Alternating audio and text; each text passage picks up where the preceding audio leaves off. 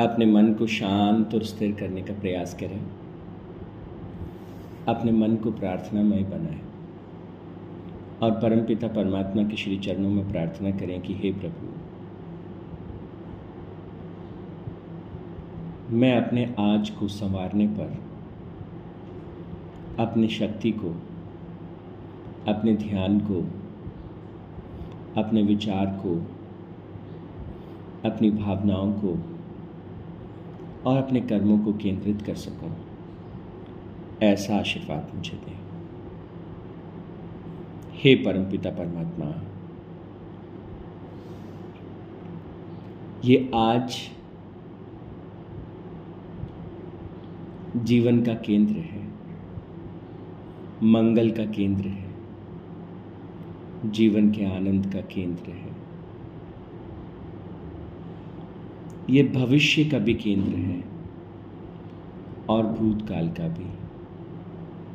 हे प्रभु इस आज में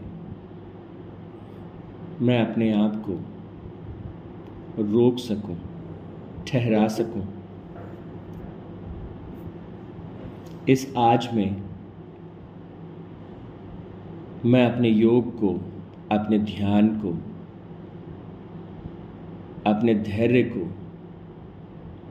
ऊपर उठा सकूँ, ऐसा आशीर्वाद दें। हे परमपिता परमात्मा, मेरा आज ओज से भरा हो, तेज से भरा हो, प्रखर हो, सौम्य हो, मिठास और आनंद से भरा हो हे परमपिता परमात्मा ये आज शुभ हो प्रेम पूर्ण हो बोधपूर्ण हो। हे प्रभु आशीर्वाद दें कि आज के इस पावन दिवस पर मैं अपने आप को थोड़ा और पिघला सकूँ, आपके योग्य बना सकूँ, हृदय की पवित्रता को बढ़ा सकूँ, जीवन की सादगी को बढ़ा सकूँ, सहयोग को बढ़ा सकूँ, अपने भीतर की करुणा को बढ़ा सकूँ। हे प्रभु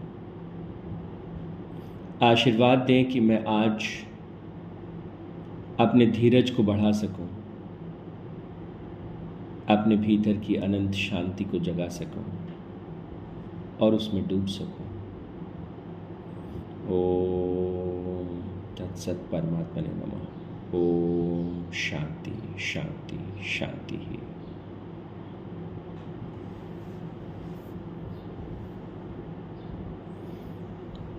परमपिता परमात्मा के श्री चरणों में ध्यान करने के बाद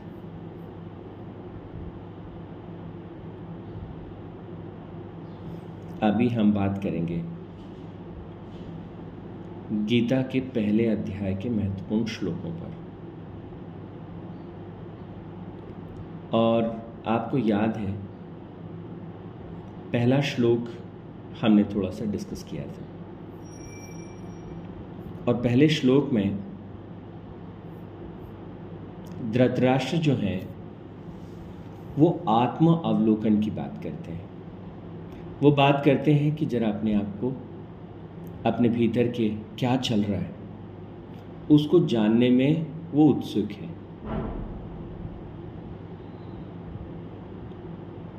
हमारे भीतर एक शक्ति है, विश्लेषण की शक्ति। सही क्या है, गलत क्या है, उसे देख पाने की शक्ति। तो अगर जीवन के किसी पड़ाव पर हमारा मन हमारी बुद्धि को जागृत करने की बात करें और कहे कि उठो और देखो मेरे भीतर जो चल रहा है, वो कैसा है, क्या है तो जीवन उगना शुरू होता है, जागना शुरू होता है that is the moment from where life starts. जब व्यक्ति ये समझ लेता है कि जो अच्छा हो रहा है, जो बुरा हो रहा है, जीवन की जो स्थिति है, जीवन की जो परिस्थिति है, जो हालात हैं, वो मैं जाने अनजाने में निर्मित करता हूँ। मेरा जीवन मेरा ही प्रतिबिंब है।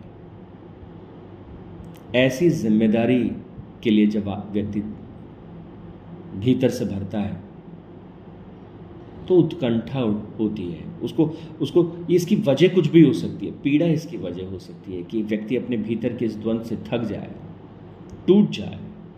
कह कि अब बहुत हो गया, अब बस।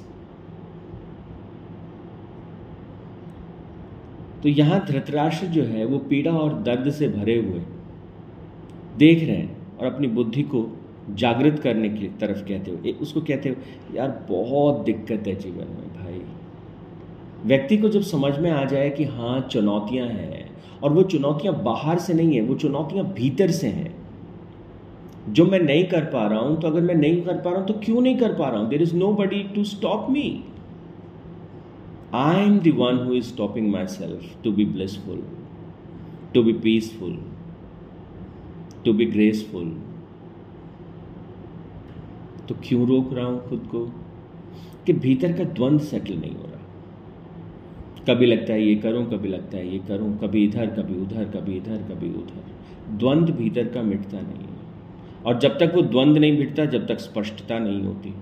जब तक स्पष्टता नहीं होती, तब तक जीवन को दिशा नहीं मिलती। तो इस द्वंद्व को कैसे मेटा जाए? कैसे इसे समेटा जाए? ये गीता माँ की शरण में जाने से हमारे हृदय में खुलने लगता है। बुद्धि को समझ आने लगता है। हमारे कर्म उसे अनुरूप ढलने लगते हैं। तो जीवन हम में खिलने लगता है। ये खिलावट का पहला कदम। और भगवान कहते हैं कि भाई देखो, आखिरी कदम पे चलिए। पहला श्लोक जो है, वो जीवन के प्रारंभ का श्लोक है। कि जीवन कहाँ से शुरू होता है? कि जीवन शुरू होता है जब व्यक्ति को अपने भीतर वो द्वंद्व दिखने लगता है। उसको लगता है कि ये युद्ध जो है, वो मैंने जो खड़ा कर दिया है। इसको इसको देखूँ तो सही। तो व्यक्ति अपनी बुद्धि को स्पर्श करता है, पूछता है, ये जो भीतर चल रहा है, ये जो युद्ध चल रहा है धर्म के क्षेत्र में और कुरुक्षेत्र में, जो मैं होना चाहता हूँ और जो मैं हो गया हूँ, इनके भीतर जो फ़र्क है, धर्म का वो क्षेत्र व्हाट आई मस्ट बी जो मैं हूँ, जो मैं होना चाहता हूँ तो जो मैं हूँ, मैं आत्मरूप हूँ। मैं क्या होना चाहता हूँ? मैं आत्मरूप ही होना चाहता हूँ, मैं उसको फील करना चाहता हूँ, अपने एक एक रोम से मैं उसको महसूस करना चाहता हूँ। शब्दों के स्तर पर नहीं, समझ के स्तर पर भी नहीं। मैं अपने रोम रोम में उसको अनुभव करना चाहता हूँ कि मैं अनंत हूँ, मैं अनादि हूँ। वो धर्म का क्षेत्र है जो प्रेरित करता है। दूसरों के लिए अच्छा करो, बेहतर करो, कुछ बड़ा करो। कुछ कमाल करो, वो उछाल मारता है। और कुरुक्षेत्र हमारे कर्म का क्षेत्र ultimately how much we are able to perform तो एक तरफ़ अनंत प्रेरणाएँ और दूसरी तरफ़ हम कितना सा उस पर काम कर पाते हैं। अगर इन दोनों के बीच में गैप है धर्म क्षेत्र और कुरुक्षेत्र के बीच में अगर गैप है तो उस गैप की वजह ये युद्ध है। जैसे ये युद्ध शांत हो जाएगा, कुरुक्षेत्र भी धर्म क्षेत्र हो जाएगा। And that is what the goal of life must be आपकी इच्छाएँ परम की इच्छाएँ हो जाती हैं, परम की इच्छाएँ आपकी इच्छाएँ हो जाती हैं। सोचने मात्र से जीवन में जो चाहिए वो सब हो जाता है।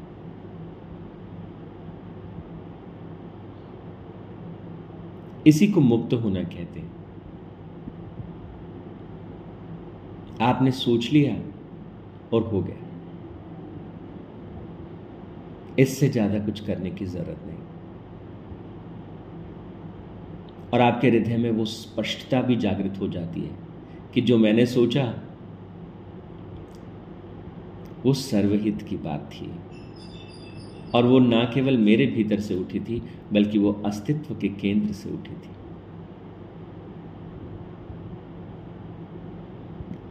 तो धर्म क्षेत्र और कुरुक्षेत्र पर दोनों सेनाएँ, हमारे भीतर की दोनों सेनाएँ, जो उसके बीच की जो जो ये युद्ध चलता है, युद्ध कहाँ हो रहा है? कुरुक्षेत्र में युद्ध हो रहा है। कितना हम कर पा रहे हैं, कितना हम अपने आप को निखार पा रहे हैं, कितना हम आपको बेहतर बना पा रहे हैं, वो सारा कुरुक्षेत्र है। और लड़ने के लिए उत्सुक, भीतर की दोनों शक्तियाँ। आप देखिए कि भीतर का ये जो युद्ध है, शायद यही एक वजह हो सकती है कि मनुष्य युद्ध के लिए बहुत आतुर है।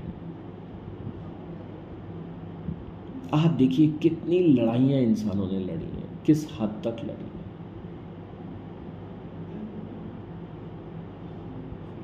तो कहते हैं कि कल्याण जीवन का जो है, वो जैसे ही हथियार भीतर के हथियार डले, भीतर का युद्ध शांत हुआ और जीवन खिलने लगता है। कैसे हो वो शांति? कैसे कैसे उसे हम प्राप्त करें? और कैसे पता चले कि जीवन जो है वो सही अर्थों में खिल रहा है? जीवन सही अर्थों में जो है, सही दिशा में आगे बढ़ रहा है। तो भगवान कहते हैं अच्छा ये तो बहुत स्पष्ट है। तो सबसे पहले अभी की स्थिति क्या है? अभी हम कहाँ पहुँच रहे हैं? अभी हम क्या कर रहे हैं? अभी की स्थिति।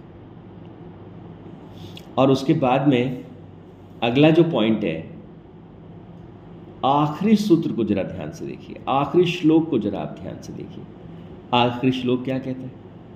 आखिरी श्लोक कहता है, चारों पुरुषार्थ,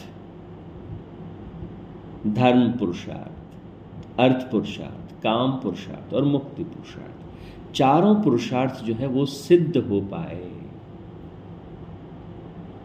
तो जब ये द्वंद्व मिट जाता है भीतर का तो जीवन अपनी पूर्णता में काम करने लगता है। तो हम चारों पुरुषार्थों को सिद्ध कर पाते हैं। धर्म पुरुषार्थ को भी, अर्थ पुरुषार्थ को भी, काम पुरुषार्थ को भी और मोक्ष पुरुषार्थ को भी। तो ये शुरुआत का केंद्र है। शुरुआत का बिंदु और वो आखिरी बिंदु कि जीवन कैसे जीना है कि हम चारों पुरुषार्थों को सिद्ध कर सकें। ऐसा जीवन होना चाहिए। ये कैसे होगा? इसके बीच में एक मार्ग है। हमारे भीतर के द्वंद्व को सेटल डाउन करते हुए, उसको सेटल डाउन करने का एक मार्ग है। और वो मार्ग कहाँ तक जाता है? कि वो मार्ग जब हम तय करेंगे तो हमारी मंजिल क्या होगी? कि मंजिल ये होगी, चारों पुरुषार्थ हम सिद्ध कर पाएँगे। धर्म के अनुरूप जीवन को जी पाएँगे। और धर्म क्या है? कि अस्तित्व के अनुरूप। कैसे हमें डिज़ाइन किया है? कैसे हमारा मूल नेचर है? कैसे और हमें क्या करना है? What is assign to me और और what is that best of the best which I can do in this life वो धर्म पुरुषार्थ है। मुझे ये अमूल्य जीवन मिला। मुझे ये इतना सुंदर जीवन मिला। इस जीवन में मैं अधिक से अधिक से अधिक क्या कर सकता हूँ?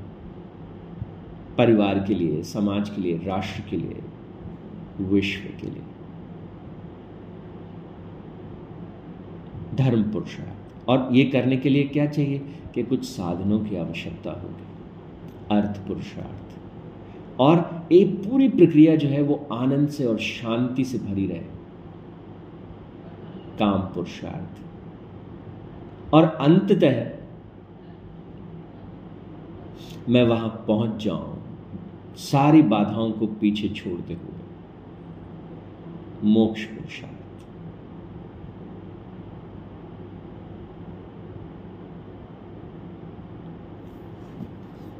तो बीच का जो रास्ता है, ये रास्ता कैसे कैसे जाता है? तो 700 श्लोक में से पहला श्लोक जीवन के प्रारंभ का श्लोक, जैसे कि अंकुरण फूटा है। बीज में से एक छोटा सा अंकुरण निकला है। और आखिरी श्लोक, एक विशाल व्रत वृक्ष खड़ा है। This is what your life is this is what you have accomplished आपने जीवन की पूर्णता को पा लिया। अच्छा अब ये बीच में रास्ता क्या है? तो प्रभु कहते हैं, सबसे पहले कर्म की साधना करो। जो आप कर रहे हो whatever you are doing do it in a right way तो हमें कर्म की साधना में, कर्म योग में प्रवेश करना है। तो क्या करना है? कि हम जो कर रहे हैं उसे बेस्ट ऑफ़ द बेस्ट तरीके से करना है। वो सही तरीके से उसे करना है। तो सही तरीके से करने के लिए क्या करना पड़ेगा कि इस बात को ठीक से समझो कि कैसे करना है। अच्छा फिर दूसरी बात क्या होगी कि अपने भावों में ना थोड़ी शुद्धि लाओ। कर्म तुम्हारे ठीक कब होंगे? किसी भी व्यक्ति को अपने कर्मों में निखार लाना है, उसको सुंदर बनाना है, श्रेष्ठ बनाना है, क्या करना होगा कि यार उन कर्मों के पीछे भाव क्या है? अच्छा भाव का क्या योगदान है? कि देखो हर व्यक्ति संसार में दूसरों के लिए काम करता है।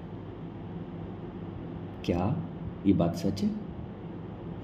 हाँ हर व्यक्ति छोटे से बड़ा, हर मनुष्य दूसरे के लिए काम करता है। हमेशा। शिक्षक, डॉक्टर, उद्योगपति, लेखक, वकील हर मनुष्य चाहे वो किसी भी कैपेसिटी में करता हो, पर वो सदा दूसरों मनुष्यों के लिए कार्य करता है। बात तो सच है। अरे सारे योगी कहते हैं, सबके लिए करो, दूसरों के लिए करो, दूसरों के लिए करो, दूसरों के लिए। लेकिन अगर सारे ही तो दूसरों के लिए कर रहे हैं। चाहे कोई किसी कंपनी का सीईओ है, चाहे वो किसी कंपनी का चपड़ासी है चाहे वो सड़क पे झाड़ू लगाता है, चाहे वो देश का प्रधानमंत्री, राष्ट्रपति है, सभी तो दूसरों के लिए कर रहे हैं। फिर कहते हैं, जरा अपने भाव को टटोलो। जब तुम वो कर रहे हो, किस भाव से कर रहे हो? देने के भाव से? कि मैं इस सड़क को जब बुहार रहा हूँ ओ वाह this is my country this is my place ये मेरा कर्तव्य है कि ये साफ़ रहनी चाहिए। जब मैं इसको बुहार रहा हूँ तो ये परमात्मा का कार्य है। प्रभु चाहते हैं ये साफ़ रहे, सुंदर रहे। वो भाव पीछे क्या है?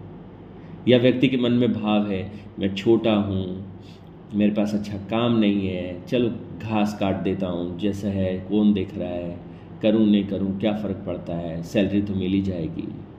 What ever whatever whatever whatever तो अगर दूसरे तरीके से मनुष्य काम कर रहा है तो क्या होगा अपनी ही नज़रों में वो गिरता चला जाएगा भगवान किसी को नरक में नहीं भेजते टू बी वेरी ऑनेस्ट आप जरा कल्पना करके सोचिए कि आपके बच्चे हैं और आपका एक बच्चा बहुत अच्छा कर रहा है, दूसरा बच्चा ठीक नहीं कर रहा है, आप किसी बच्चे को नरक में भेजोगे क्या? हम सब परमात्मा के बच्चे हैं। तो he has devised a system जब आपकी भाव में हमारी शुद्धता होती है, जब हमारे भाव पवित्र होते हैं तो क्या होता है? कि जो भी काम हम कर रहे होते हैं, उसमें शांति होती है, आनंद होती है, खुशी होती है। और जब भाव शुद्ध नहीं होते तो हम स्वयं की नज़रों में गिर जाते मैंने अच्छा नहीं किया। तो वो जो स्वयं की नज़रों में जो गिरना है, जो टूटना है, और वो जो भागना है अपने कर्तव्य से, धीरे धीरे धीरे धीरे वो व्यक्ति संकुचित होने लगता है, सिकुड़ने लगता है, कटने लगता है अपने आप से, और धीरे धीरे धीरे धीरे वो डाउन जाता है। वही तो दुख है, वही तो पीड़ा है, वही तो नरक है। तो भाव की शुद्धता और प्रभु कहते हैं, भाव में शुद्धता कैसे आएगी? ज्ञान से आएगी। इसलिए फिर ज्ञान मार्ग। ये सारे रास्तों पे एक साथ आगे बढ़ते हुए हम परम लक्ष्य को प्राप्त करते हैं। हम सब उस परम लक्ष्य को पा सकें इन्हीं शुभकामनाओं के साथ। ओम तत्सत परमात्मा ने नमः। ओम शांति शांति शांति।